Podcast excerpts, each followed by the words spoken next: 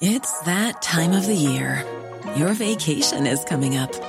You can already hear the beach waves, feel the warm breeze, relax, and think about work. You really, really want it all to work out while you're away. Monday.com gives you and the team that peace of mind. When all work is on one platform and everyone's in sync, things just flow wherever you are. Tap the banner to go to Monday.com. Hey, I'm Ryan Reynolds. At Mint Mobile, we like to do the opposite of what Big Wireless does. They charge you a lot, we charge you a little. So naturally, when they announced they'd be raising their prices due to inflation, we decided to deflate our prices due to not hating you. That's right. We're cutting the price of Mint Unlimited from $30 a month to just $15 a month. Give it a try at mintmobile.com slash switch. $45 upfront for three months plus taxes and fees. Promote for new customers for limited time. Unlimited more than 40 gigabytes per month. Slows. Full terms at mintmobile.com. LMFM podcasts. With CNC Carpets, we bring the showroom to you. Or you can book a personal consultation at our fabulous new showroom in Moortown, Dromiskin. Call 087 660 237 or visit our website at cnccarpets.com to book an appointment. CNC Carpets for all your carpet and wood flooring needs.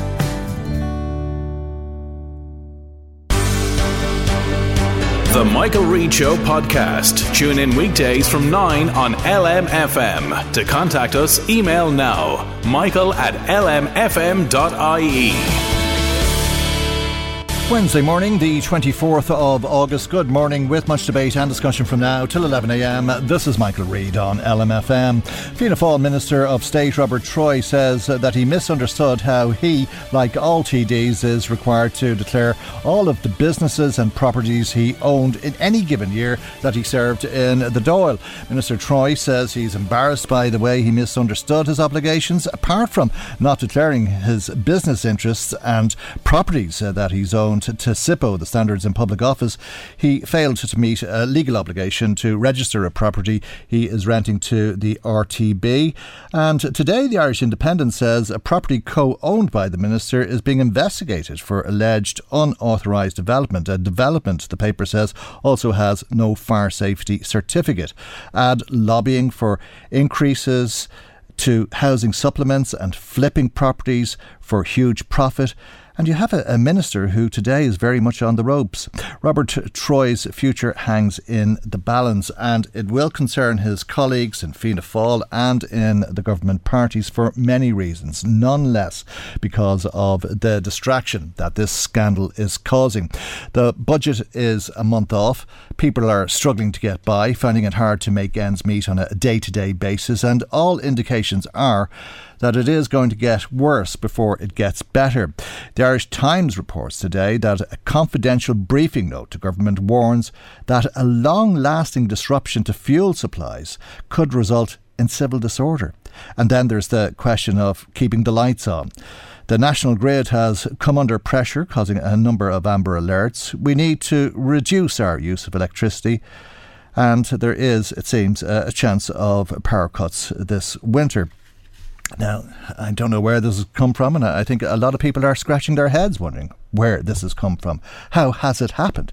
Uh, a lot of us are surprised at the idea that there is an electricity shortage, so much so that the regulator wants to increase charges in the peak hours between 5 and 7 in the evening. The Taoiseach seems to be very surprised uh, by this, uh, apart from anybody else. But should it be a surprise? Let's uh, speak uh, to former Minister uh, Denis Naughten, who's on the line, an independent TD for Roscommon Galway. And a very good morning to you, Denis Naughten, and thank you indeed uh, for joining us on the programme today. Good morning, Michael. Are, are you surprised at, at, the idea that there may be such a shortage of electricity that there may be power cuts? No, I'm not surprised, but I am very surprised to hear some of the commentary that I'm hearing from some of our senior politicians in this country uh, at the moment. And I made the, the cabinet aware uh, of these issues as far back as 2017 uh, in terms of the number of, of, data centres that we were allowing onto the grid uh, at the time. Uh, and uh, in fairness, the uh, you know, the people that are managing the Great Air grid, and that would have flagged that up, not just to uh, me as Energy Minister, uh, but to many of the other relevant uh, government agencies, such as the IDA uh, and so forth at the time. Uh, and they have highlighted this consistently since that. Mm. And at the time, we put a number of measures in place to try and mitigate against uh, what we're now experiencing at the moment. But we did flag up at the time that, you know, we couldn't continue to manage the, the volume of data centres that were being put onto the grid particularly uh, in the Dublin region, uh, where we have had at the time and still have very tight uh, electricity supplies, and that's where the particular problem okay. is mm. is in the broader Dublin region, and that's why the development of the uh, offshore wind in the Irish Sea was key to try and supplement uh, that supply there. Right, uh, and uh, a couple of uh, data centres were licensed in the Dublin area in the last couple of weeks, I think. Yes, uh, look, uh, I think it's. I, have been hugely frustrated, and look, I have uh, articulated this in the Dáil over a long period of time uh, that we needed to manage the data centres that were coming onto the grid, uh, where they were coming on, what data centres were uh, getting approval, um, you know, and it's been quite public uh, in relation to this. Uh, but everything that I've said in public over the last uh, number of years I had articulated, uh, you know, to the cabinet and my cabinet colleagues uh, when I was Minister for Energy. Mm. Uh, but to no uh, avail, obviously. Um, we've heard a, a, lot of people talk about uh, a prohibition on licensing new data centres uh, for the very reasons you're outlining today. I think there was a Dáil motion, if not a, a couple of Dáil motions, to that effect. but the government argues that uh, uh, they're very important to the economy. They create a, a lot of jobs. Uh, and we're hearing uh, that there's a, a, lot of problems with the wind. It's not breezy enough to create enough energy. Uh, where does the truth lie? Right. Well, look, there's a number of issues here, and before the end of the show, I do want to come back to the proposed blackouts or uh, at the in, in, the peak times because I think it's important that listeners know about that. Yeah. But come back to your question uh, first of all. Uh, so the the reality is that data centres themselves do not create a lot of jobs. However, data centres that are connected with uh, major employers here in this country are strategically important uh, for Ireland to be based here uh, in this country. The difficulty is the location of those data centres. So we have locations right across the country where we have good electricity supplies. And uh, what we should have been doing back uh, in the last decade is ensuring that those data centres that were being developed were being developed on points in the grid uh, where there was a very strong supply uh, of electricity rather than adding to uh, uh data centres' demand for electricity within the Dublin region where electricity supply was constrained. Uh, that's the first thing. Secondly, we've had a number of data centres that have been developed in this country where there weren't key anchor tenants uh, that were creating a lot of jobs in this country, where the data that we're storing uh, is, you know, for uh, companies all over Europe or all over the world, which were effectively speculative data centres, and where there wasn't a direct employment connection here in this country, we should not have been facilitating the development of those data centres. Now, yes, there has been a pause put uh, since the beginning of this year, the end of last year, on uh, new uh, data centres um, getting approval for grid connections. However, there's a substantial number of them already within the system, and the difficulty is they are going to come onto the grid between now uh, and 2030. So while we have a very difficult situation this winter and next winter, it isn't going to really get any better uh, until the pause that was announced last year actually comes to fruition in about five or six years' uh, time. And in the meantime, we're going to have huge challenges as we increase the amount of renewable electricity on our grid. Now, right. coming back to your mm. issue in relation yeah. to wind, yes, look, wind is intermittent uh, and the difficulty is that, particularly during the summer months, and we've seen this summer, particularly where you have sunshine, uh, the wind speeds drop. The more consistent winds are available uh, off our shore uh, in our, our, waters. And that's why, uh, as Minister, I was trying to ensure that some of the offshore uh, wind farms on, on, the East Coast uh, could get planning and authorisation uh, to go into production. and that we developed a proper planning process uh, to develop floating offshore wind farms off our west coast because the winds are much higher. They're much more consistent, much more reliable, and that would lead to less uh, intermittent um, wind uh, on our grid. Okay. But the real culprit here, uh, if you like, is the data centres. They're putting the big drain on the grid. Uh, and if that's the case, is it the data centres who should uh, be covering the cost of, of, this, or should we be paying 26 euro uh, uh, on average for our bills every year if we're going to watch the six o'clock news, have our, our dinner between five and seven, or use dialysis machines or other uh, very important p- things that need electricity during those hours? Well, look, I, I think data centres have no doubt been part of the challenge and a big part of the challenge uh, up to now, but they could in the short term actually be part of the solution because all of the data centres in this country have uh, a backup supply uh, on site. And what needs to happen now, uh, particularly over the winter months in the peak demand, which was usually between 5 and 7 p.m., mm. is that those data centres need to use that backup supply rather than relying on the existing electricity supply. And they should, if they have additional capacity, put that back uh, onto the electricity grid, taking pressure off uh, other supplies. Mm. Now, in terms of your question regarding dialysis machines or watching mm. uh, the the six one uh, news. The plan is not uh, to uh, cut the supply to domestic users across this country. There has been no consideration whatsoever being given to it, and I've had a number of older people uh, who've contacted me over the last number of days in a panic. Well, what's going to happen if you know I can't use my electricity between five and seven? Uh, my heating is connected to uh, the electricity supply as well because the pumps don't work. And I said, look, you can relax in relation to it. There is no plan whatsoever to cut electricity supply uh, to any uh, domestic uh, user in this country whatsoever. What is being spoken about is that there could be a cut in electricity supply to very large electricity users like the data centres, like many other large electricity users uh, in this country mm. between those peak hours. That's what happens. So it's an issue for industry.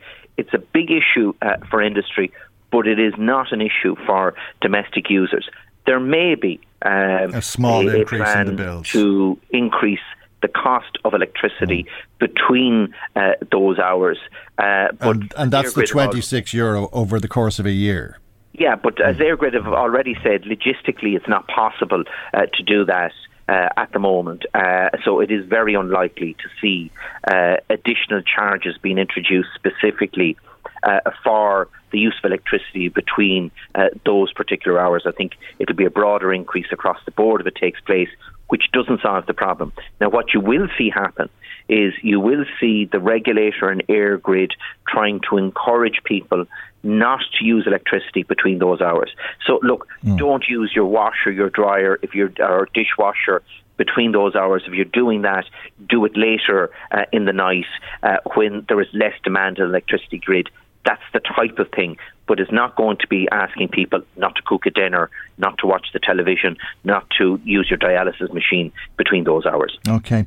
Uh, if I can ask you maybe about some of the other issues uh, that I mentioned at the top of uh, the programme, because you're a, a member of uh, the Regional Independent uh, Group, uh, along with local TDs here, Peadar Tóibín and Peter Fitzpatrick, and along with the five other members of that group. You're to meet today with Ministers Paschal Donohoe and Michael McGrath, uh, with what the Irish Times described yesterday, I think, or last week, uh, as a shopping list ahead of the budget.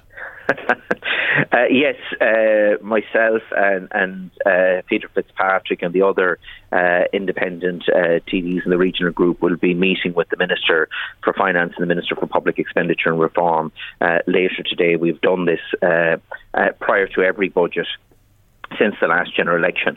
Uh, and we've been quite successful in getting uh, measures introduced. For example, the recently announced 30,000 euro grant uh, for the refurbishment of vacant homes is an initiative that we put forward uh, for the budget and was accepted by uh, both ministers and announced, as I say, by Darragh O'Brien uh, last month. Another one would have been the grant for the refurbishment uh, of community centres is another proposal that we uh, have brought forward in the past. So, what we're looking for in this year's budget uh, is a budget that incentivises work.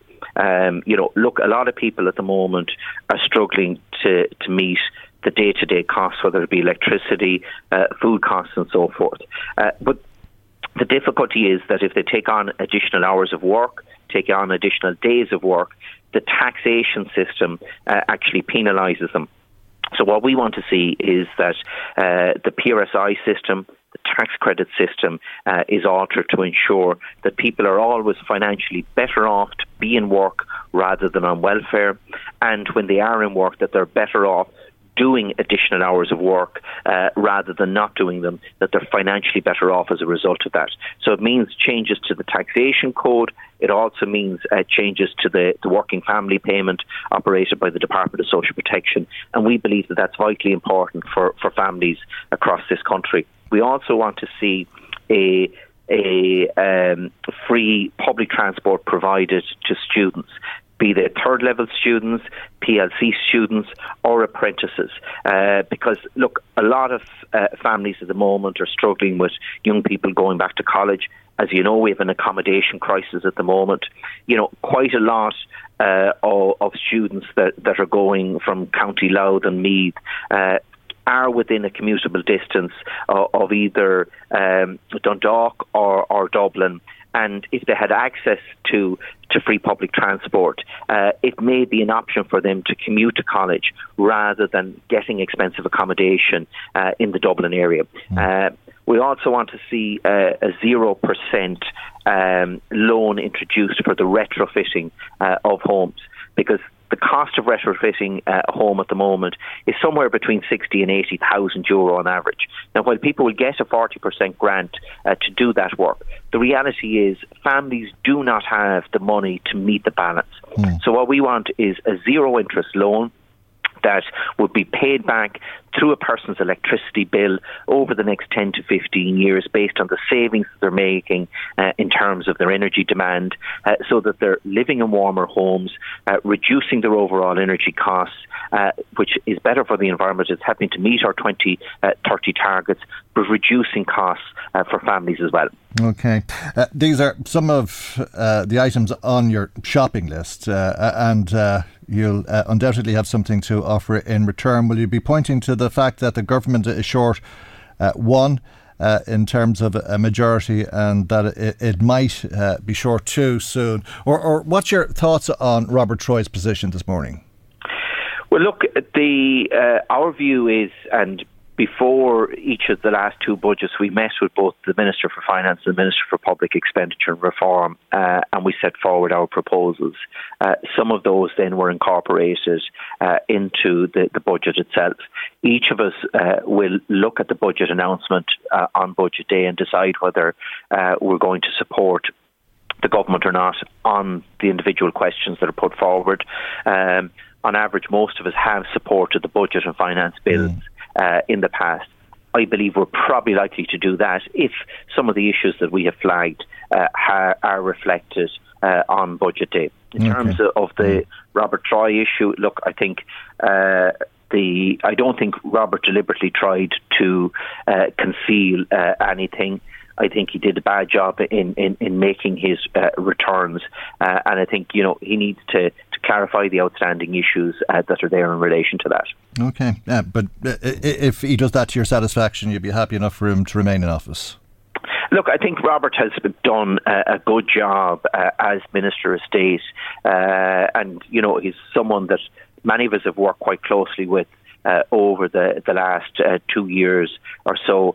I think it is embarrassing, embarrassing for for Robert uh, what has come out in terms of the way that he submitted uh, his declaration form. Uh, but in fairness, I think in the vast majority of cases, in terms of the properties involved, he did make declarations of those in previous years. It wasn't that he was trying to, to conceal it, and I think that you know he does need to provide the clarity that is being requested now. Okay, thank you indeed uh, for joining us on the program uh, this morning. that's Independent TD for Roscommon Galway, Denis Naughten, who's a member of uh, the Regional Independent Group and former Minister for Energy.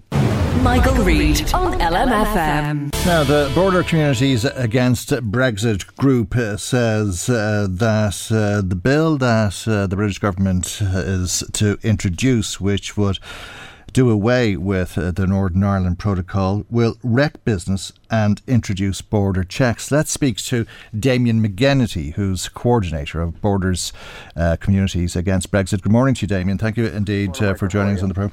I think most people listening to us here this morning uh, would uh, agree with that and say, tell us something new. Uh, but you're suggesting that this is by design as such, because you reckon that the Tories, along with the ERG group in the Tories and the DUP and the UUP, are actually seeking to create havoc well, that's what this bill does. We have to call a spade a spade. You know, um, we in border communities, um, you know, don't have to be that politically correct, maybe like some of the bigger lobby organisations do, uh, where we see language constantly being used where this will fix the protocol. It won't fix the protocol. It, it, this will effectively wreck the protocol. Uh, simply how this will happen. This bill allows um, goods to come into the north that do not meet EU standards. The particular um, nightmare for this island is that we would have food ingredients come into the north, um, and then because we don't have border checks, that those uh, unregulated food ingredients will then end up in the EU single market. And we know, and people know that if common sense applies to this, that's where border checks will have to happen. Um, and the Democratic Unionist Party leader, the leader of the Ulster Unionist Party, they know this. It's like the unspoken thing that no one wants to talk about. And this is what we're looking at. Mm. It's, it's, more than likely that Liz Truss will be Prime Minister.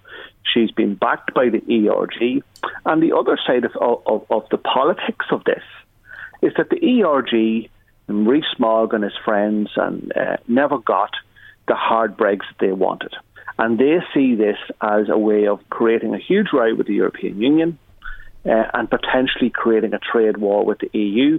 That suits them domestically, so they can say to their Eng- English base, oh, this is the EU being bad towards the UK again, please vote for us. That's mm. what this is about. Okay, so politically advantageous. Uh, what's in it for the unionist parties? Because uh, going down this road is going to impoverish the people they represent, is it not?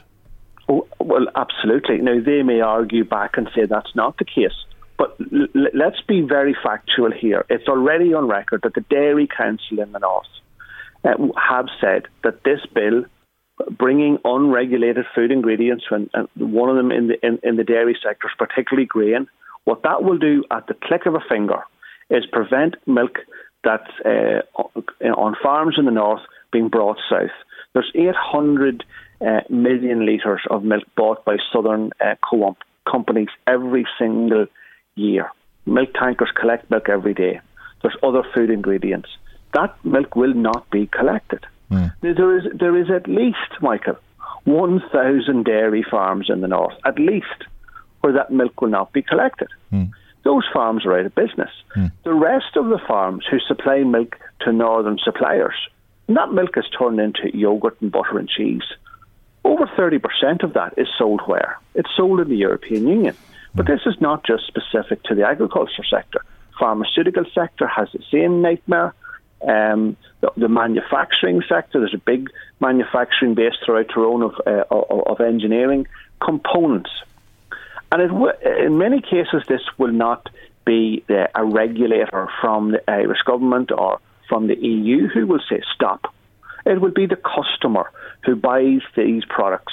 So international buyers of Irish food and of Irish products will look at this and go, whoa, can we trust that the components and the ingredients in what we're buying uh, are unregulated or regulated mm. EU standards? And they will uh, say no. Uh, and it'll have to be policed. And this brings Correct. us to brings us to border checks. Correct. And you know, I I know because we keep up contact with people in the European Union. I also farm part time, and uh, as my EU contact told me recently, you know, you farm. I, he knows that I have no animals on the southern side, but he says, for example, if you did, you would not be allowed to bring meal from the north into the south for fear that that um, had uh, something in it that was not of EU standards.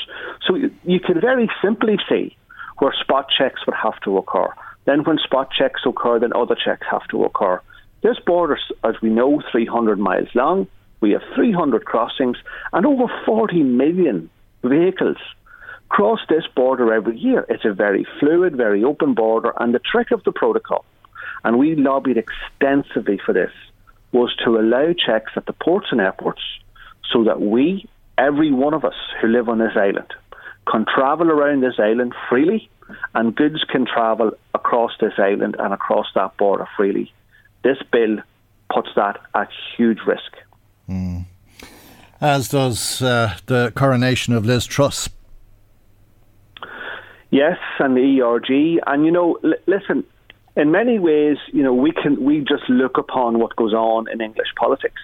But what's what's we find unbelievable is that we have the p- political leaders here who are cheerleading this bill. Mm. And they know the consequence of this bill. They know the consequence of business, and they know the consequence that that would mean uh, for checks along the border, and all of the unravelling of the of the positive economic uh, outcome that we have had with the protocol will be gone at the click of a finger. Okay, but how concerned are you uh, uh, about Liz Truss becoming uh, the leader of uh, the Conservative Party? Is it a, a, case when it comes to Boris Johnson, better the devil you know? Because Boris Johnson uh, said the Brexit deal and the Northern Ireland Protocol with it uh, were fantastic deals. Uh, uh although he reneged on the deal uh, and so forth, Liz Truss is far more straightforward, is she not, in that she fully supports uh, abolishing the protocol.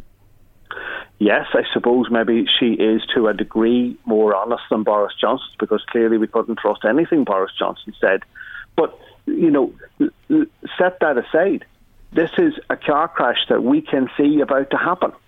You know, the, some of these lobby organisations are pinning their hopes that the House of Lords will amend this legislation and dilute it and make it not as bad. She's going to use what's called the Parliament Act and do away with those amendments. Um, she wants to bring the bill in as is. Mm.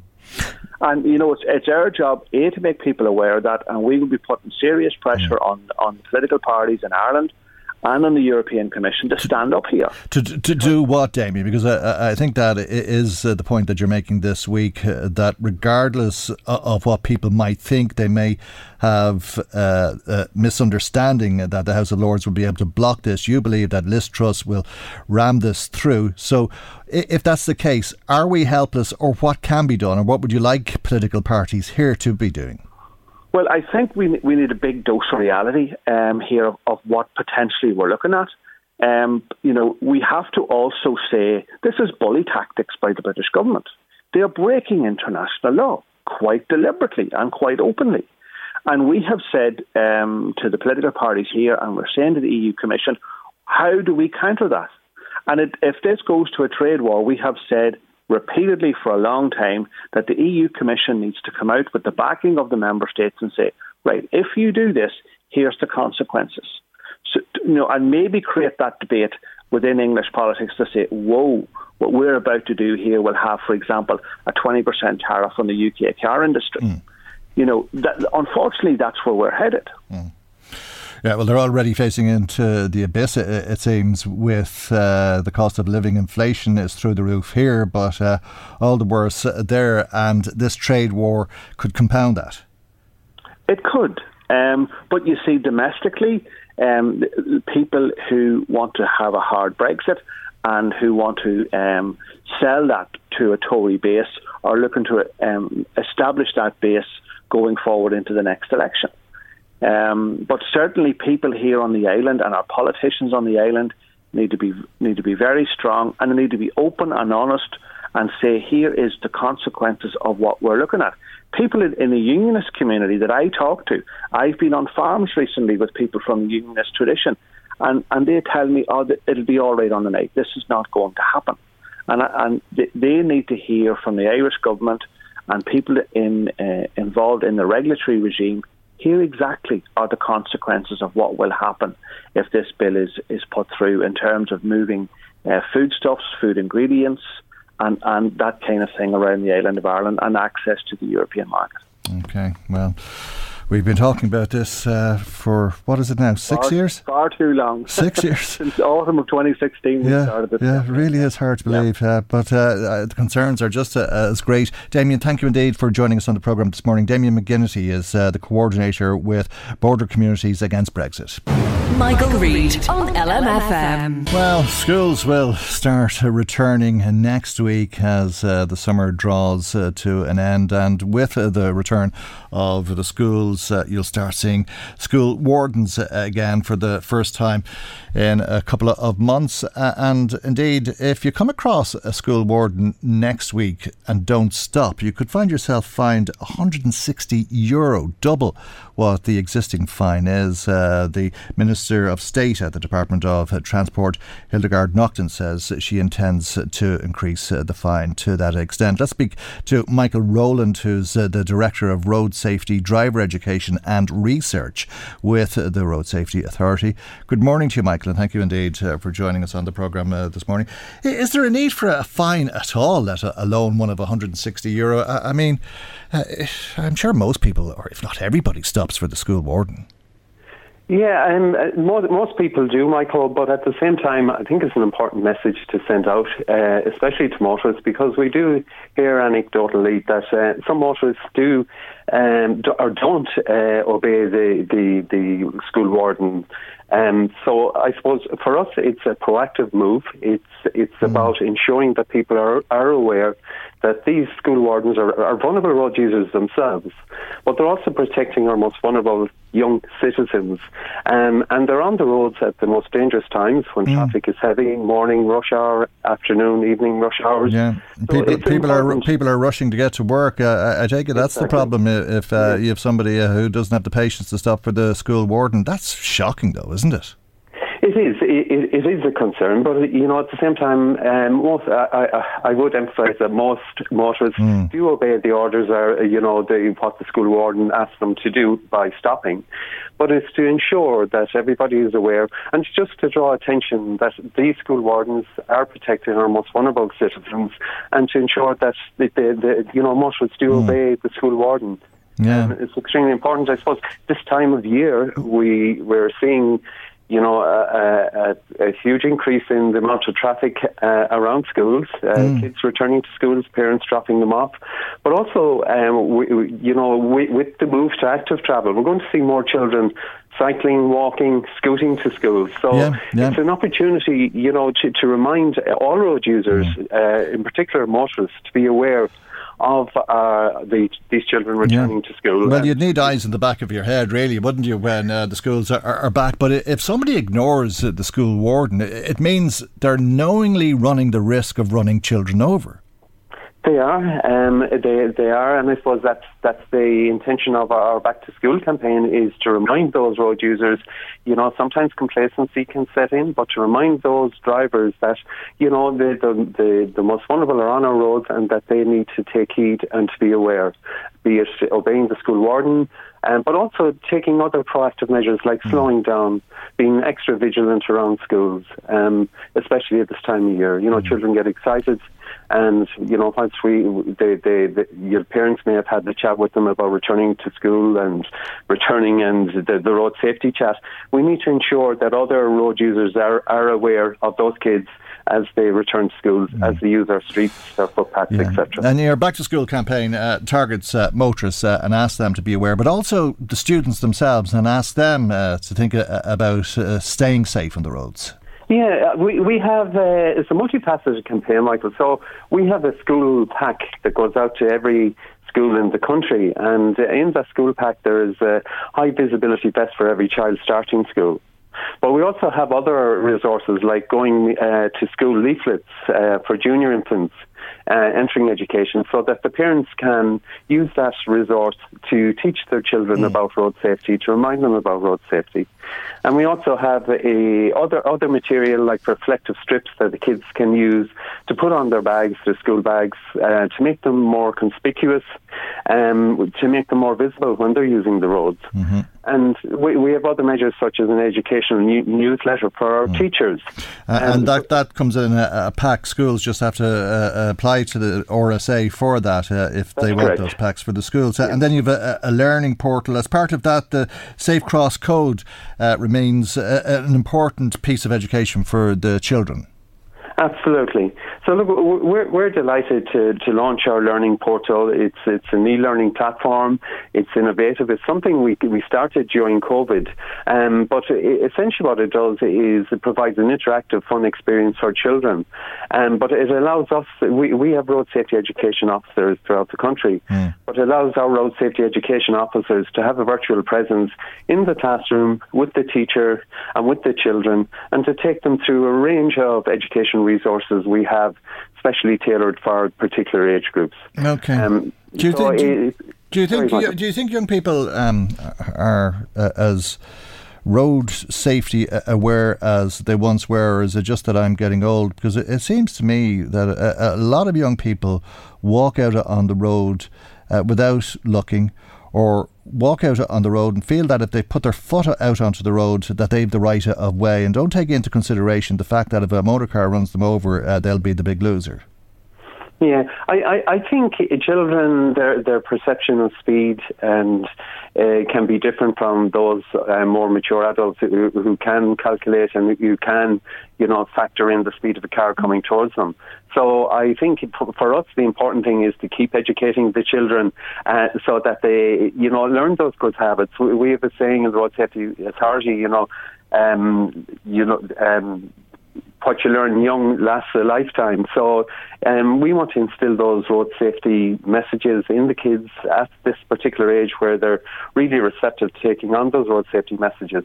But regardless, uh, we can't assign responsibility to the to the children. We as mature road users need to be vigilant, need to be on the lookout for children because invariably kids will make mistakes. Okay, well, everybody uh, should be aware the schools will be back next week. Michael, thank you indeed uh, for joining us on the programme today. Michael Rowland is uh, the Director of Road Safety, Driver Education and Research with uh, the Road Safety Authority. I, I still can't get over the fact that people would ignore the traffic warden uh, and would continue to drive knowingly. Uh, running the risk of running children down. I don't know what you think about that, but a, an 80 euro fine would seem inadequate. 160 euro would seem inadequate to me. I think uh, it probably would be more appropriate to put people like that off the road for a year or permanently, perhaps. Uh, I'm not sure if you want to share your thoughts on that with us, but if you do, or anything else, as always, we'd love to hear from you. Michael Reade on LMFM. I don't know if you've ever been to visit us here at the studios of LMFM, uh, but James in Drogheda did that yesterday, and he's texting me today saying that when he was pulling out of the car park here, uh, that a pregnant woman was going by the gate on a knee scooter. Uh, and he says that it's only by the grace of God that she didn't hit the front of my car. Oh, God. Uh, I think anybody who's working here who has visited uh, the station uh, would relate to that, James. It can be a kind of a, a blind spot and you do need to edge out, but it's exactly the kind of a problem that people have been complaining about with the e-scooters and the danger that people are sometimes putting themselves in by using the e-scooters uh, because they're not uh, aware that something can come out of somewhere like a, a car out of a, a, a car park like that. Um, it is kind of blind or a person coming out of a house. Uh, you see a lot of houses uh, that the doors open onto the footpath, people driving e-scooters on the footpath. Uh, and there is an accident waiting to happen. Thanks, uh, James in for your text to, the programme. Uh, we'd uh, another text uh, then that came to us from Pat Cusack. I hope you're doing well, Pat. Pat was a, a victim of Michael Shine. He was texting us uh, about uh, the decision of the DPP not to prosecute or to um, uh, take charges uh, uh, on any of uh, the other cases. Uh, he says uh, it's worth looking at uh, a review that was done.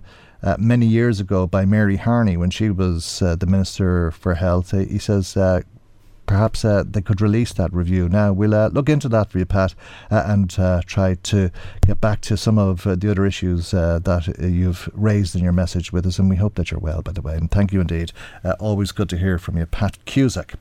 Now, let's talk about trains. there's been a huge reduction in the cost of public transport, a 20% reduction to encourage people to use public transport. Fine Gael Senator John McGahon believes that should be extended to car parking at train stations. He's on the line. Good morning to you, and thank you indeed uh, for joining us on uh, the programme this morning. Uh, to, to, to, to what extent should parking costs be reduced? Yeah, well, I suppose the reason I'm calling for it first before I touch on that is just as you've touched on it yourself, it's because of the increase in the cost of li- living that's uh, happening across the country. Uh, people are starting to feel that pinch in one way or another, and I believe that commuters are particularly vulnerable when it comes to the added on costs.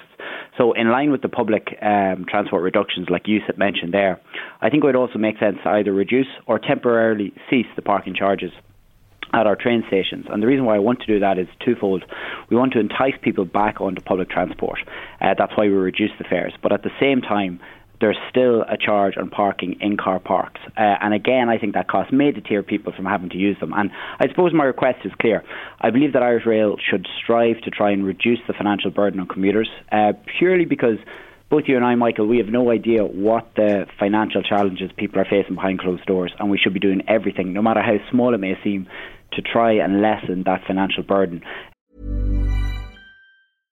Imagine the softest sheets you've ever felt. Now imagine them getting even softer over time. That's what you'll feel with Bowl and Branch's organic cotton sheets. In a recent customer survey, 96% replied that Bowl and Branch sheets get softer with every wash. Start getting your best night's sleep in these sheets that get softer and softer for years to come. Try their sheets with a 30-night guarantee. Plus, get 15% off your first order at bowlandbranch.com. Code BUTTERY. Exclusions apply. See site for details.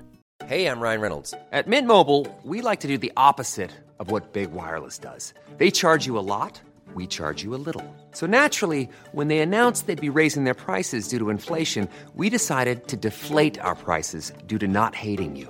That's right. We're cutting the price of Mint Unlimited from $30 a month to just $15 a month. Give it a try at mintmobile.com slash switch. $45 upfront for three months plus taxes and fees. Promote for new customers for limited time. Unlimited more than 40 gigabytes per month. Slows. Full terms at mintmobile.com. Planning for your next trip? Elevate your travel style with Quince. Quince has all the jet setting essentials you'll want for your next getaway, like European linen, premium luggage options, buttery soft Italian leather bags, and so much more. And is all priced at 50 to 80% less than similar brands. Plus, Quince only works with factories that use safe and ethical manufacturing practices. Pack your bags with high-quality essentials you'll be wearing for vacations to come with Quince. Go to quince.com slash pack for free shipping and 365-day returns. Uh, that the cost of living crisis is having on people. So, okay, so how, how much should the government subvent uh, Iarnród Éireann in, in terms of reducing uh, these charges by? Yeah, well, let's look at the cost. Like, so if you take, so just before I came on your show, I did a bit of research this morning. So I checked Irish Rail this morning. So, for example, a return train ticket from Dundalk to Dublin is going to cost you 25 euro and 50 cents today. So, whether you're travelling three or five days a week, that cost will range between 76 euro and 50 cents to 127 euro and 50 cents. That's with the 20% reduction in public transport. So, in Dundalk, add on an extra, or Drogheda for that matter, add on an extra 350 euro a day for parking, 9 euro a week, or 30 euro monthly, mm. um, and those costs begin to creep up. And it's not just yeah, but you're asking Iarnród Éireann to give up that money. Uh, so what will they do instead? Uh, I presume you're suggesting that the government will subvent it, that the government will pay the difference. I, I, think we should look at all aspects of it. So what I'm well, what other aspects are, not, are, there of it? Yeah, so if I, will just get to the point now. So you're, you're, asking me what should we do in that respect. I'm not saying we should do this long term. I'm not saying we should do it for whatever stage. The government is already making a lot of financial interventions right across this country in every aspect of financial society. We're already doing that, and I don't think it'll be too much more difficult for the government to step in and look at something like this and discuss it with Irish Rail to see okay. what they can or can't do. So, so, that, so the government should pay for it. Um, I definitely think the government should enter into a conversation uh, with Irish Rail about how we can either reduce or cease okay. parking so, charges. So, so you don't, be, so you, so you, you believe the government is not doing uh, enough to encourage people to use public transport. Uh, that makes you sound like a, an opposition, opposition spokesperson. Uh, no, absolutely not. I totally disagree with you there. I think the government is doing incredible work, particularly with the reduction. But you believe they could do more? Uh, I believe there's always space to do more, and this is just another small example of where I'm looking at it to say we've already done a huge amount with reducing the public fares by 20% and 50%, but here's another grey area that perhaps we've not looked at properly or that perhaps we could do a bit more okay. in, and the parking is one. And it's not just, it's not just, I'm not being parochial about Dundalk or Drogheda, it's not just Louth. When you look did, at a wider did, aspect. What, what did Leo Varadkar say to your proposal? Uh, I haven't spoken to Leo about okay, it. This right, is only yeah. something I've. This is only something I'm pushing now myself. I'm writing to. Um, I'm writing to Irish Rail today to try and seek a meeting with them. Hmm. But you, you have access to the Tánaiste, uh, and uh, as a consequence, you have access uh, to the uh, Minister for Transport. Uh, would that not be the way to do it rather than making populist uh, suggestions? No, I don't think it is populist at all. And if if by all means accuse me of populism if I'm trying to find out of another way to uh, lessen the financial burden on commuters. Uh, I've no issue with that tag being added to me because it's commuters who have an extra added on cost like everybody else. So well, we don't know what I'm those costs to- are. Um, you, you, you haven't got a costing on it, um, uh, and that would be one way of making the proposal to say that uh, it'll cost 10 million. Ask the government to give uh, 10 million to Iarnród Éireann, or ask Iarnród Éireann to run it a, a loss and act as a, a charity. Well, this is it, you see. But it's important to start having this conversation, and I think that's what's important about the role that I have. It's to try and put forward ideas, whether you're putting forward those ideas to Irish Water or to Leo Varadkar or to the government, as you said. It's about using that platform to put forward ideas that will help make people's lives that bit better. Sure, help, sure, uh, sure, sure, sure. Couldn't you cycle up to the train station or walk? Actually, yeah, that's a fair point. But I, I commuted on the train for over five years. Now, you know, take this with a pinch of salt because what I'm going to tell you is only anecdotal evidence, but it's what I saw for five years. The vast majority of people getting on that train from Dundalk train station, they're coming from places like Carrickmacross, Tallanstown, Louth Village, Castlebellingham. They're coming from places even just on the hinterland of yeah, but sure, you get a bus from Castlebellingham into Dundalk.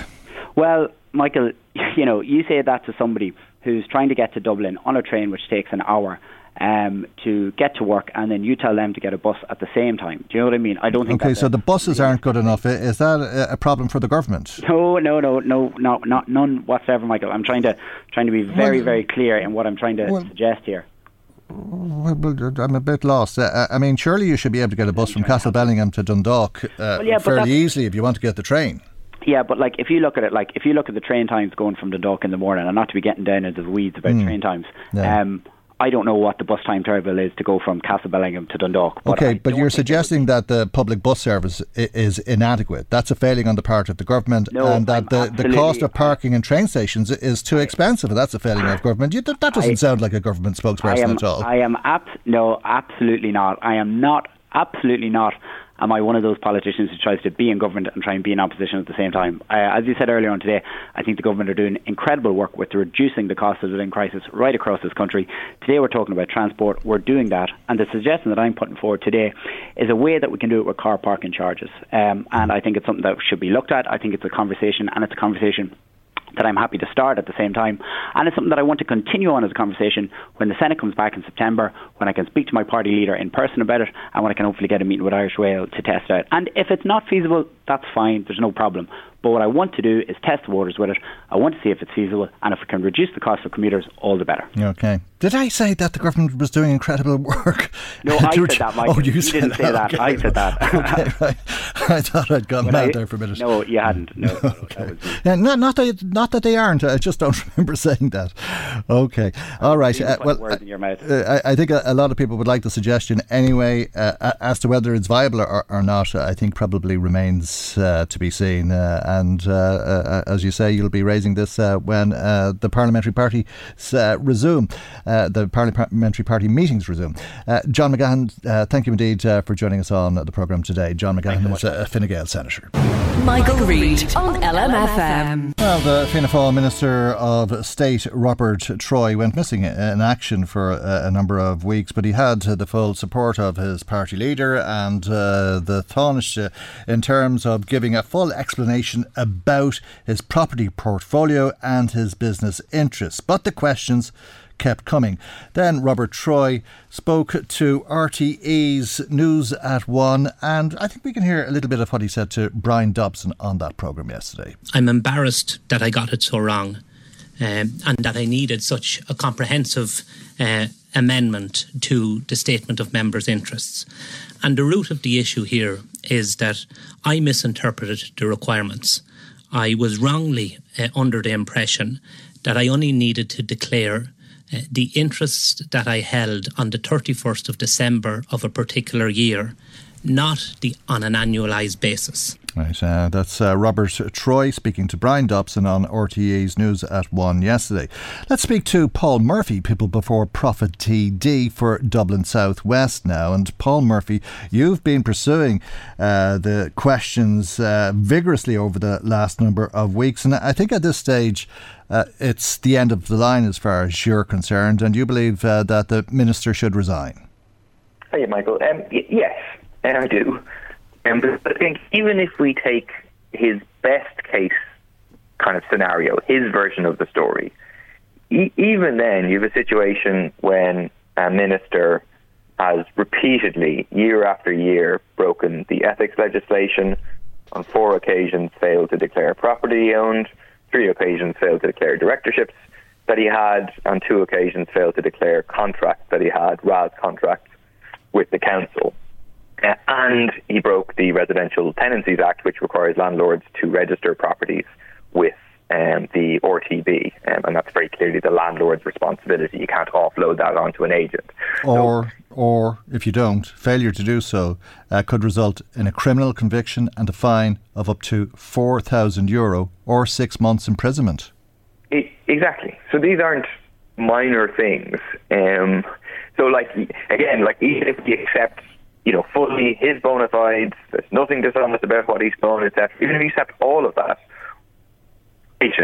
where he is like very, very deeply incompetent, and um, where he attempted to say yesterday on the radio, well, you know, basically he didn't didn't fit in, he didn't put in the property because he thought you only have to put in what's on the what the property that you would own on the last day of a given year. But like on every single page of the form, it makes explicit at any time in the previous year, i.e., from the 1st of January to the 31st of December. And this wasn't a, a once off thing. This happened year after year that he didn't fill out these forms uh, correctly. So I, I don't really don't see how he can remain in place when you have a situation when he was personally profiting from the housing crisis, from the failure of the government to build public housing. Instead, engaging in these HAP schemes, RAS schemes. I mean, he currently has five HAP tenants, according to what he said told RTE yesterday. He has one RAS uh, contract. These are various schemes whereby the state is paying private landlords. Um, and in all of that, you know, with his 11 properties now, he didn't declare these at a time that he was pushing in the Dáil to be giving even more money to private landlords through these schemes which is precisely why we have this, this ethics legislation in the first place and the requirement to declare. So I, I just don't see how he's currently still in place. I don't see how he's getting a clean bill of health from both Varadkar, who described him as top class, and Micheál mm. Martin, who said it was a misunderstanding. The Green respectfully said nothing about it. Okay, do we know uh, if he was issued with a, a fine? Um, because that's very clear. The legislation um, from or in relation to the Residential Tenancies Board, the RTB, if you don't register, um, you face a, a, criminal conviction and a fine of up to 4,000 euro or six months of imprisonment. Uh, do we know if uh, there was any action against the minister in respect of the property that he was renting from November of last year, which wasn't registered up until recently, and these questions became an issue for him? Um, we, we don't know for certain, but it certainly doesn't seem like he has faced any fine or the RTB has done anything about it yet. I mean, I have written to the RTB asking, complaining about the fact that he, he wasn't registered and asking them to investigate it. So we'll see what they do. I mean, something interesting yesterday uh, on the radio, he was asked, so when, when did you register this property? He said, oh, August 2022. Obviously, August 2022 is, is right now. And like you say, he only registered it when this controversy, or it's very extremely likely that he only registered it when this controversy uh, emerged. Mm. So, you know, the talk of being embarrassed and very sorry and so on, I, we only know any of this because of the reporting of the ditch, first of all, and then followed up by other journalists. Otherwise, he'd be continuing, presumably, not having registered his properties, not having registered his directorship, Mm. not having registered his contract, not having registered his landlord, his tenancy, um, and, and continuing to speak on these matters without revealing that he is, you know, a multiple, multiple landlord. And the reason landlords have to register is, uh, well, many manyfold. But uh, one uh, is because of the housing crisis, and to make sure uh, that everything is above board and uh, that the standards uh, that should be met are met, and that tenants have rights. Exactly. And so people so people can know when they see his actions or his speeches in the Dáil, okay, he also has this interest. It doesn't mean that's the only reason he's speaking, but people have to have, have the right to be aware of it. So on the, the last day of voting of the Dáil, Robert Troy, not not alone, together with his government colleagues, um, voted down People Before Profits rent reduction bill. He's voted down, you know, um, things that would reduce rents and that would increase rights for tenants on multiple occasions. And people have a right to know while he's doing that that this guy is in receipt of you know, significant amounts of state money through the HAP scheme, through the RAS scheme, um, you know, so people can form a judgment on that. Okay. Um, and that's, that's contracts, for example. So while his defence in terms of the property declarations is that well, he did declare the, most of the properties at some year and he didn't declare them just when he didn't own them on the 31st of December. In relation to the RAS contracts, they, they clearly, from what he said, spanned over multiple years and he never declared them, even though there's a space in the form for contracts with public bodies. It's very clear that you are meant to register those things. And for me, that's the most significant of, of all of his submissions. Okay. The Irish Independent then is uh, reporting today on a, a property in Dublin uh, that was investigated for alleged unauthorised development. Uh, the paper says uh, that Dublin City Council investigated the construction of fire escape stairs at the back of this property uh, and that that uh, fire escape was not authorised. And it also says that the same property doesn't have a fire certificate. Yeah, and I think this is potentially where the reporting will go next because, again, if people heard Robert Troy's interview yesterday, he was asked explicitly about whether all his properties had the necessary fire safety certificates, and so on, and he said they did. Whereas this reporting in the Independent and yesterday a similar story in the on the Ditch website say that he does require a fire safety certificate for the use from six or seven bed sits to three or four apartments, as far as I, I recall. And yeah, that would re- doing so would require a new fi- fire safety certificate to say that you know after the work has been done, it's fire safe, and, and that there is no such fire safety certificate. He he obviously disputes that. Um, so we'll see now what he says. I mean, I think his intention, according to what he's telling the media, is that well, he's answered everything fully now, and he's not going to answer anything else until until the Dáil comes back in three weeks. But I'm not sure that will be sustainable, particularly with new revelations about things like this. Okay, when the Dáil comes back in three weeks, it's got a, a- lot of work to do, and this is an awful distraction, isn't it? It is. Um, I think the government will not be happy about it because if you know the with the, the biggest crisis in this country is the housing crisis, and there is perception, which is correct in my opinion, that this government is, is ruling in the interest of landlords and is made up of, of landlords. And then to have in the news day after day a minister who has 11 properties, like flipping properties within months, making significant amounts of money, benefiting from HAP contracts, RAS contracts with the state. I presume that is not the sort of attention and image that the government uh, wants to have. Um, but for whatever reason, so far they're continuing to, to stick with him. So if, if he is still in place in three weeks when this all is back, like he'll have to.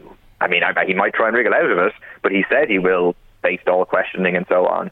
So if again, if he's in place, there'll have to be a full Dáil session in the interview to question all these things, answer questions, and to see what, what people make of his his answers. Okay. Uh, were you surprised at the report in the Irish Times today? 80 TDs uh, are landlords? I'm not surprised. Um, the, I mean, the sort of thing. I think the ratio of government TDs who are landlords or multiple property owners is even higher than into in the Dáil in general. Um, That is obviously like wildly disproportionate to society at large. There's something like 10 times more landlords in the Dáil than there is in society at large, as in you're, you're 10 times more likely to be landlord if you're a TD. And well, I think ha- half the population are landlords. The, the, exactly. ha- half the half the TDs, half the population of the Dáil are, are landlords. Uh, is it a surprise, or, or uh, uh is that uh, jumping uh, the gun and making silly assumptions to say that? Uh, it's no surprise that we have a housing crisis in this country if half the legislators in this country are landlords. No, I, I think there's a relationship. I, I think it is a problem. Um, landlords vote in the Dáil on measures that would, you know, benefit tenants and, in some some sense, um, reduce profits of, of landlords. Because at the moment, I know some landlords have it have it hard, but on the whole, landlords are doing very well. Big corporate landlords, in particular. Um, so I think there is a real conflict of interest there. I don't think these people voted on measures affecting uh, landlords, but obviously they continue to do so. And in my opinion, the Dáil continues to vote down measures that would actually uh, somewhat address the, the, housing crisis from the point of view of the interest of, of renters. And th- there's nothing wrong with being a landlord. Uh, is there something wrong with a, a, TD being a landlord? Should there be some sort of prohibition on that? Um, I, I think problem arises when they're then voting on these things that you know, um, if, if Robert Troy had voted in favour of our rent reduction bill, which would see rents reduced right across the country, he would lose money in his pocket.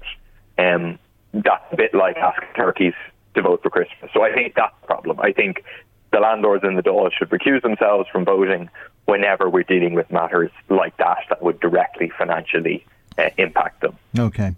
Uh, the argument has been made, uh, I think, that if you were to uh, introduce a measure like that, uh, there'd be no end to it. Um, there's a, an awful lot of farmers in, in the Dáil, uh, and they couldn't vote then on any issue relating to that sector.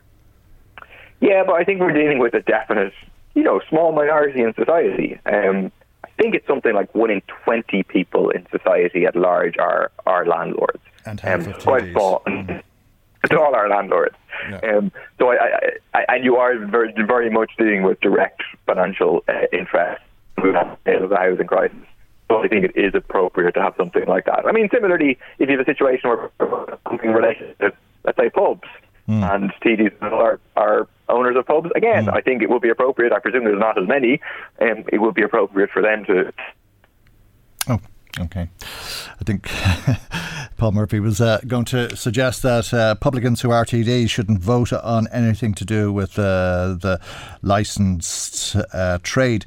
Uh, but we've lost the line, unfortunately. Our thanks to Paul Murphy, People Before Profit TD for Dublin Southwest. Michael, Reade on LMFM. Yeah, the Irish Independent reports uh, today that Louth County Council has spent more than 950,000 euro cleaning up toxic sludge left behind by fuel smugglers over the last four years. This is since the beginning of 2019 maybe not too much of a, a, surprise. And a million euro is a lot of money, and there's no doubt about that. Uh, but I suppose in this neck of the woods, you'd be sort of accustomed to the council having to clean up after fuel launderers. Uh, but what is interesting is that I think it's clear from the figures in the paper today that fuel laundering is on the increase. Uh, I'm sure Louth County Council could have done with that million euro, as I, say, uh, but uh, it could be a lot more than that in the coming years uh, because last year, according to the Irish Independent, the bill was 300,000. So over four years, that would be 1.2 million instead of the 1 million or the 950,000 euro. Uh, that would be uh, for 300,000. Uh, and this year, 300,000 for the first six months of the year. And that would bring it up to 2.4 million. Uh, so you can see that there's more. Uh, fuel laundering, or at least more cleaning up after the uh, smugglers. Uh, um, but whether that continues uh, is another day's work. It's probably the case because they do seem to have broken the code uh, on the marker. Let's uh, speak now to local councillor Sinn Féin's Kevin Meenan, who's on the line. A very good morning to you, Kevin, and thank you indeed uh, for joining us on the programme this morning. This has been a scourge. Uh, for many reasons, uh, the cost involved, but also the environmental consequences uh, of the sludge and how it's dumped. Thanks, Michael, for having you having me on. Yeah, it's it's uh, it's been a thorn in the side for, for the communities and, and the council for a number of years uh, in this neck of the woods, and uh, it, uh, it is worrying that it seems to be back on the increase as well. And I suppose uh, it could people have fears as well that it could get a lot worse because of obviously with issues around fuel at the moment, and uh, and then again the, the whole thing of of it's an accident waiting to happen in terms of a larger scale case of some type of spillage. We've been lucky so far that they have been dumped in a manner which hasn't compromised uh, the casing or in fact, there's been a couple of cases where it has been on a smaller scale, but but we, we could be looking at a, a, a massive disaster in terms of uh, to the environment if mm. one of these if if it's dumped in the wrong location or it's compromised or and then you're into a, a, a massive environment. It's environmental vandalism. Mm. And, and it, it's as I say, it, it's it's costing the country. Whereas the County Council get this money uh, refunded back, in, in terms of the it's it, in terms of the overall exchequer, like it's uh, somebody has to pay for it somewhere down the mm. line. Well, and that's we, money that could be earmarked maybe for something else locally yeah, here. Well, that's it. Somebody might be getting cheap fuel, but we're all paying for it. Uh, yeah, yeah. yeah. And, and, again, it's uh, I, I was talking to our, our TD Ruairí Ó Murchú who had done the meeting recently with Revenue in terms of they're happy enough that they seem to have stopped it going to the forecourts. So the issue they seem to be thinking is that this is illegal, unofficial pumps that people are using. So I would appeal if that is the case for people not to be using them and to report such uh, illegal pumps mm-hmm. because uh, this is contributing directly to to this and may cause uh, an environmental disaster. Yeah, well, it, it, may very well cause an environmental disaster, and that could be fish kills or compromising drinking water. Yeah, and our drinking water, as you know, at the moment is is dreadful, and that's a separate issue in terms of that. But we do, we don't. Need, I was going to say we don't need that to get any worse, but I'm sorry. Thinking could they get any worse? But uh, in terms of, of a major, say, public health scare, then you're at a massive amount of of, of cleanup and and uh, people's lives put on hold in terms of you know, having to have their water from different locations or, or various things like this. So, and, and, and these people who are making the money off that don't care about that. So, uh, I, and again, people might be thinking they're getting a quick deal in terms of of uh, of some type of, of cheaper fuel, mm. but you are or, or like you are impacting on the environment. You are overall uh, is, is contrib- contributing to uh, environmental vandalism. Mm. Well, it could be much more serious for you personally uh, because your engine can seize by using the stuff. That's that's the other thing too, as well as to say these things are like anything that's sold to you illegally. There's no quality control in terms of or anything like that. So you're at the lap of gods. You've no refund if you want to go back to these people t- to tell them that your car has seized. They're not going to be interested in any of that. Mm. And then also the fact if you're caught with this as well, you've you've you have a major fine on your hands too. So the, and again, reports like these, when they come out in the paper, are good because it shines a light on this, and it's good that we were having this conversation today to highlight the fact. Because if, if it's not highlighted and uh, it continues to grow, we continue to pay for the cost of this, and also increasing the chances of of uh, and, and people. This will only flourish if people when people buy it. So if people stop buying it, it's like anything. It's, it's like the drug trade. If you, you have to sometimes look at the, the need for this. And if people start looking at where they're what they're contri- what they're contributing mm. to, and and and made a, a thoughtful decision on that, you know, it'll impact on the people who are doing it. Yeah. And what if they don't, which is uh, the probable eventuality yeah. uh, because uh, that that could even become even more probable because um, there's uh, an expert group uh, that have reported to the government. there's a story about this I mentioned earlier on in the program today. the Energy Security Emergency Group, a confidential briefing note, part of it published in the Irish Times today about a worst case scenario because of the war in Ukraine that if there was a 50 to 100% supply reduction of diesel into the country, what that might mean and how uh, the government could react to what could be. Uh, civil disorder uh, and how they may maintain societal function and civil order uh, because that would be a, at risk. Um, and I suppose that in itself should be raising alarm bells because uh, even if that's a worst case scenario that we don't ever have to really contemplate, uh, you are looking at shortages and you are looking at price increases. Sorry, uh, yeah, yeah, oh, uh, uh, definitely. And as I say, like, who knows what the future holds in terms of, of what's going to happen on the worldwide scale in terms of, of the flow of of, of uh, fuel to the, to this country. And uh, as I say, people are already, and we have to look at the fact that people are engaged, people are, are, are now enduring sort of fuel poverty as well as food poverty. So, and, and, and in some cases, it's uh, people will automatically turn to turn to getting the, the saving themselves a few pounds by, by mm. doing things like this. But uh, ultimately, it's going to pay. We, we pay in the long run through our taxes and everything else. And these people don't contribute anything other to society. Normally, the people who are who are doing this are or uh, not in, in, terms of uh, putting their money through legally or anything like that. So. Mm. The, the, the, the, other problem with all of this, uh, of course, is that people are very reluctant to report if somebody, if they know of somebody who's laundering diesel, uh, and probably with good reason. Oh yeah, they, they would be fearful in, in, terms of, of the course, and and that's across wider society too. It's, it's an issue that we would see here locally in terms of, of anything when you're trying to get people to report. You need to have confidence in in, in uh, uh, confidence in the powers that are going to prosecute, and, and also confidence in the in the power that are going to protect you as well from from anyone that you actually uh, implicate in this.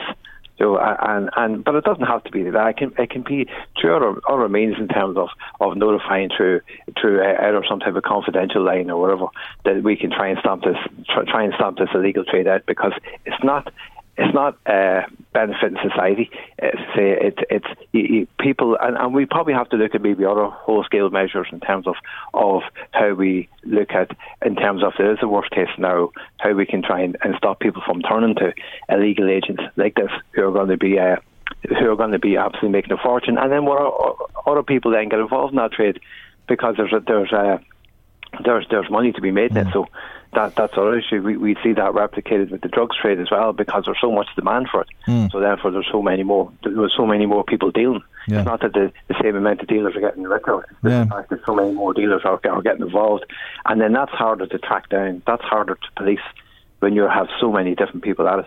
Yeah, well, I, I don't know. They've uh, been laundering diesel for uh, as long as any of us can remember, and probably will be uh, for uh, as long uh, as any of us live uh, because uh, they had. changed the marker, but they seem to have broken the code on that, and they seem to be able to do it again, whatever is going on with it. Yeah, as I say, it's a high tech industry now in terms of of the people that they have have involved, and and people all those. As, it's the same as I say, it's, it's like any illegal trade.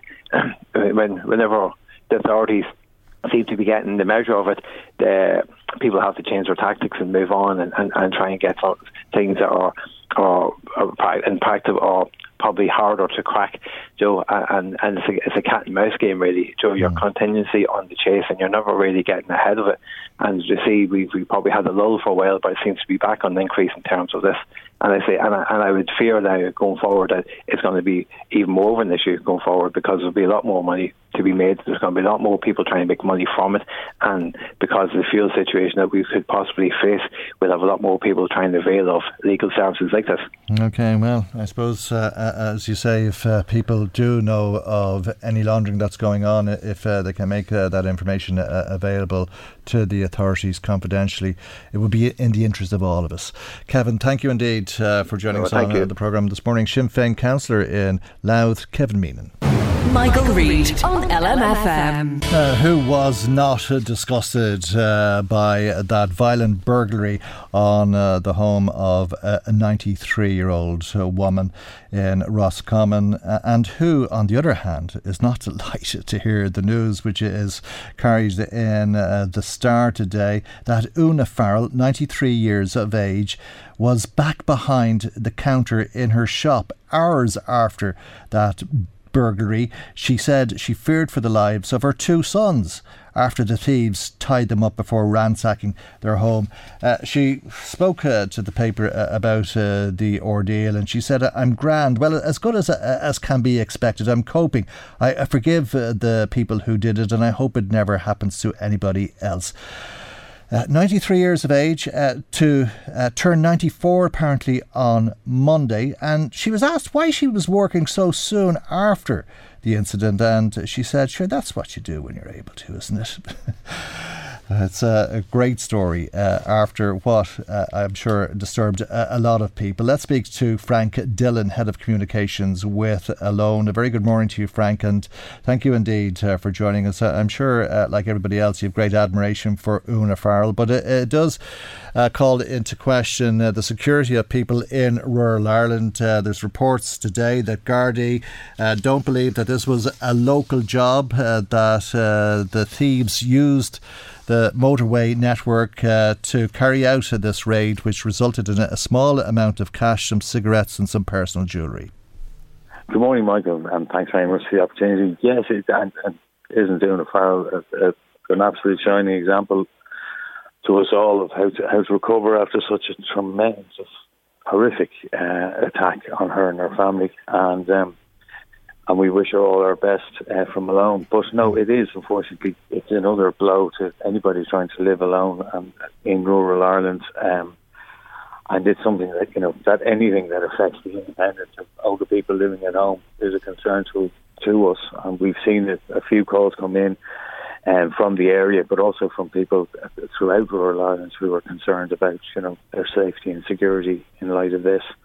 Um, we, we try and help. Alone's always about practical support, and we try and help with whether it's tech, whether we can you know connect people better through voice activated technology or, or sort of smart hub for the house, mm. um, and they're the type of supports that we offer. Yeah, uh, and I, I, suppose those personal alarms uh, that you quite often hear about are, are very uh, important, especially for elderly people in isolated areas who may be feeling vulnerable.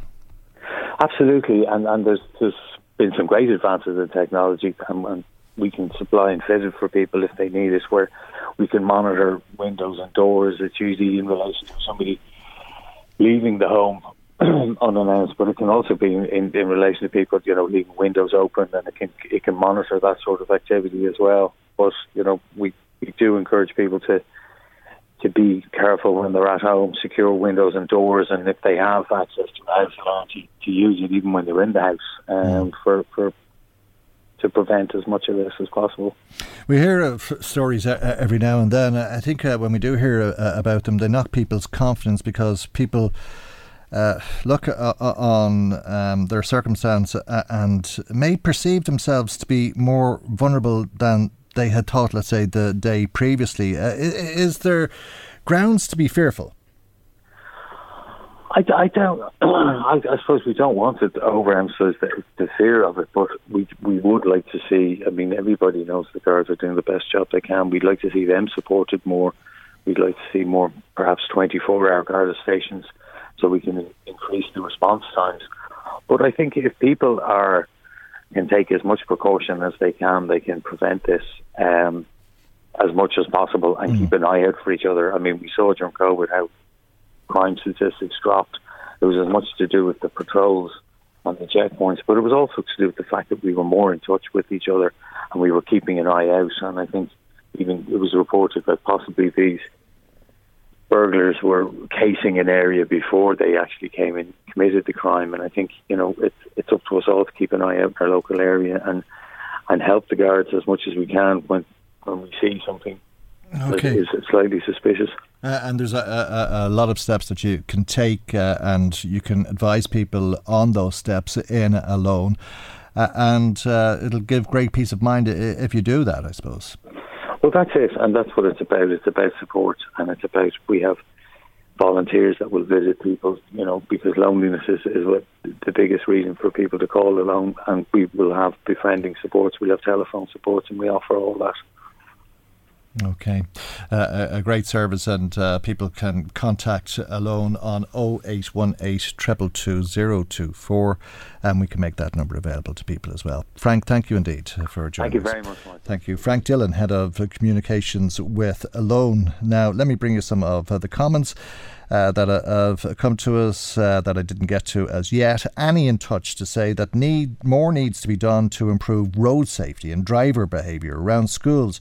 She tells us that she dropped her, her nieces and nephews off uh, to school a couple of times to help her sister out, and she couldn't get over the behaviour of parents. It, it was like a scene out of Game of Thrones absolute carnage. Parents bullying their way up to the school gates with no regard for the safety of other drivers or the children for that matter alighting from vehicles. Also, they can drop their kids off as close as possible to the school doors. She thinks it's a, great idea to double the fines if people ignore traffic wardens. It might put manners in some of uh, these impatient drivers, she says.